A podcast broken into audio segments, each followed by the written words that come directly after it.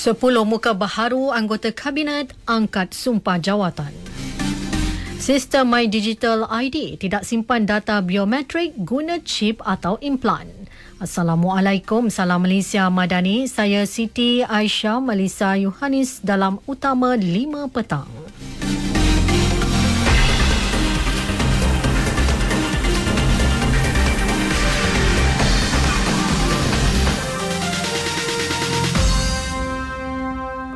Lima menteri dan lima timbalan menteri baharu mengangkat sumpah jawatan di hadapan Yang di-Pertuan Agong Al-Sultan Abdullah Riayatuddin Al-Mustafa Billah Shah di Istana Negara. Turut berangkat pada istiadat pengurniaan surat cara pelantikan dan istiadat mengangkat sumpah jawatan dan setia serta sumpah simpan rahsia itu ialah Raja Pemaisuri Agong Tunku Aziza Amina Maimuna Iskandaria.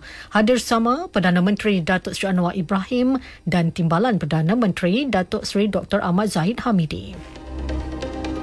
Pada istiadat itu, kumpulan pertama mengangkat sumpah jawatan diketuai Datuk Seri Dr. Zulkifli Ahmad yang kembali menerajui Kementerian Kesihatan.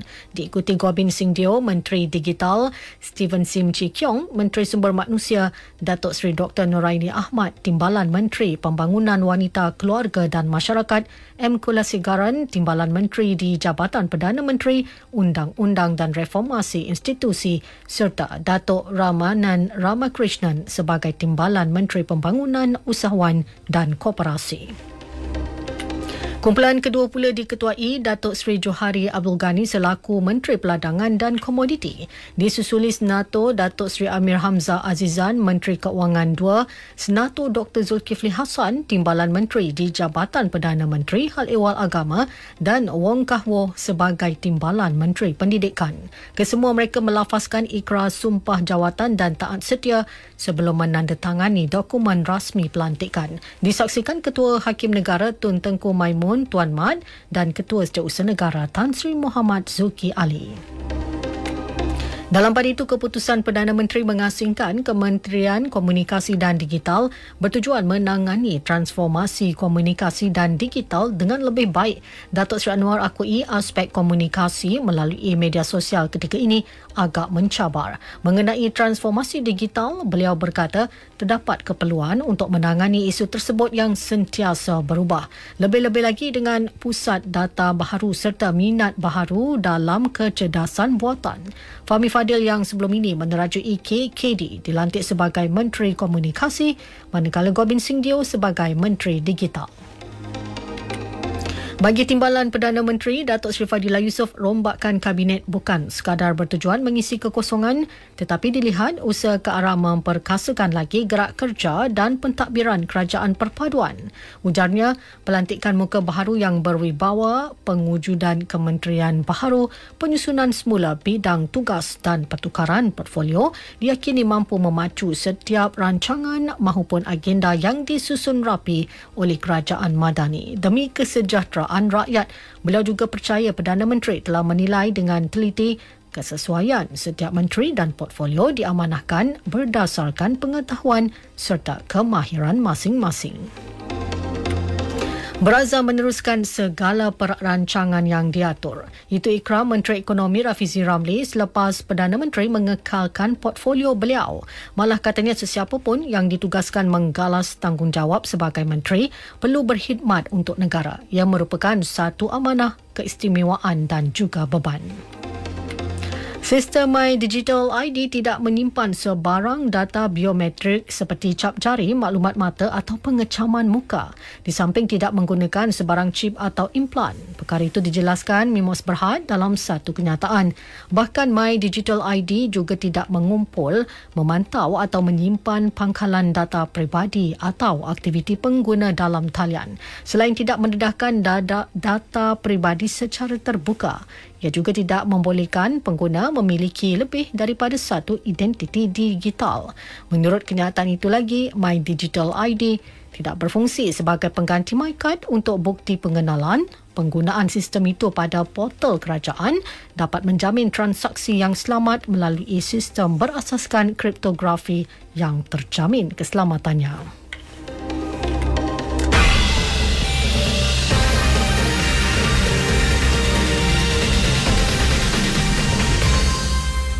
Berita seterusnya, program Selamat Pagi Malaysia SPM terbitan RTM akan menjelajah ke 40 lokasi berbeza tahun hadapan. Simbolik ulang tahun ke-40 rancangan tersebut.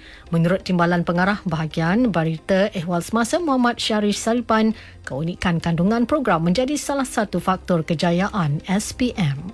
Resepi uh, program ini bertahan lama sebab dia memaparkan uh, penglibatan ataupun aktiviti rakyat Malaysia dari hari dari hari ke hari sepanjang tahun uh, memaparkan keunikan kepelbagaian uh, negara kita dan juga aktiviti rakyat Malaysia yang yang kita boleh lihat uh, secara berterusan konsisten tidak ada kata orang uh, itu terhenti. So inilah resepi yang dan kami uh, pada hari ini meneruskan legasi-legasi penerbit, pengacara dan mereka yang pernah berada dalam soal Malaysia hinggalah ke hari Muhammad Syarif Saripan. Sementara itu, Timbalan Pengarah Seksyen Ewal Semasa Rahayu Wahid memberitahu lokasi sulung jelajah SPM adalah Melaka dan Perak bersempena meraihkan Tahun Melawat Melaka dan Perak 2024. Okey, insya-Allah lokasi-lokasi lain kita ada uh, macam kita ada di Sabah, kita ada Kundasang, kita ada di uh, Terengganu, kita ada pelbagai lagi lokasi-lokasi menarik yang kita akan sentiasa war-warkan kepada semua penonton-penonton setia RTM insya-Allah dan kita janjikan sesuatu yang uh, segar uh, selari dengan uh, apa tahun baru, azam baru dan semangat baru untuk SPM yang lebih uh, menarik. Rahayu Wahid banyak mata kini terarah kepada Perhimpunan Agung Pertubuhan Bangsa Bersatu UNGA yang dijangka mengundi bagi gencatan senjata segera di Gaza. Ini berikutan permintaan rasmi daripada Mesir dan Mauritania menggunakan resolusi 377-A. Langkah itu dibuat selepas Majlis Keselamatan PBB gagal meluluskan draft resolusi menggesa gencatan senjata kemanusiaan di Gaza Jumaat lalu.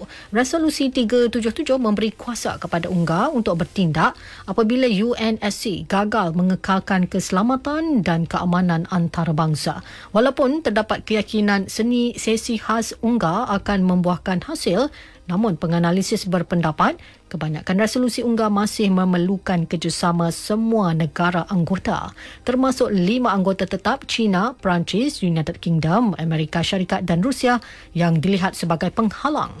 Penasihat utama di Pusat Penyelidikan Pasifik Malaysia, Dr. O. Esun menegaskan tanpa kerjasama dan penguatkuasaan daripada lima anggota tetap itu, kebanyakan resolusi UNGA berakhir sebagai cadangan semata-mata.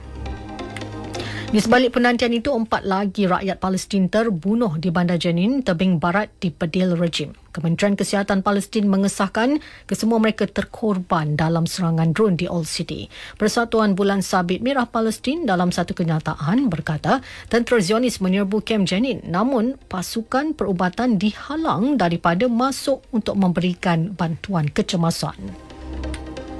Pilihan raya Presiden Mesir hari ini merupakan hari terakhir rakyat negara itu keluar mengundi. Undian berlangsung tiga hari. Suruhanjaya Pilihan Raya memberitahu peratusan keluar mengundi adalah tinggi dan melebihi jangkaan. Keputusan rasmi dijangka diumumkan Isnin depan. Penyandang Presiden Abdul Fattah Al-Sisi dijangka dipilih semula buat penggal ketiga. Al-Sisi dicabar tiga calon lain.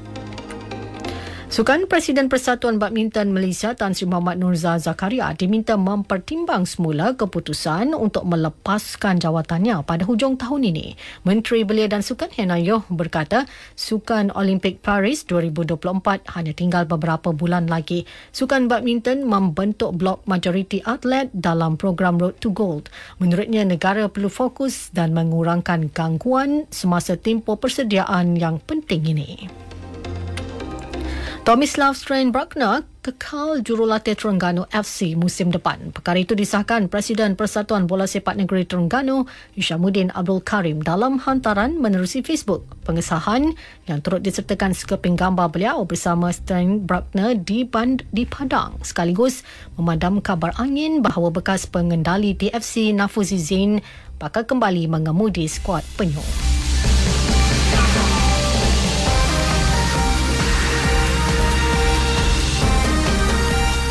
Disampaikan tajuk utama sekali lagi, 10 muka baharu anggota kabinet angkat sumpah jawatan. Sistem My Digital ID tidak simpan data biometrik guna chip atau implan.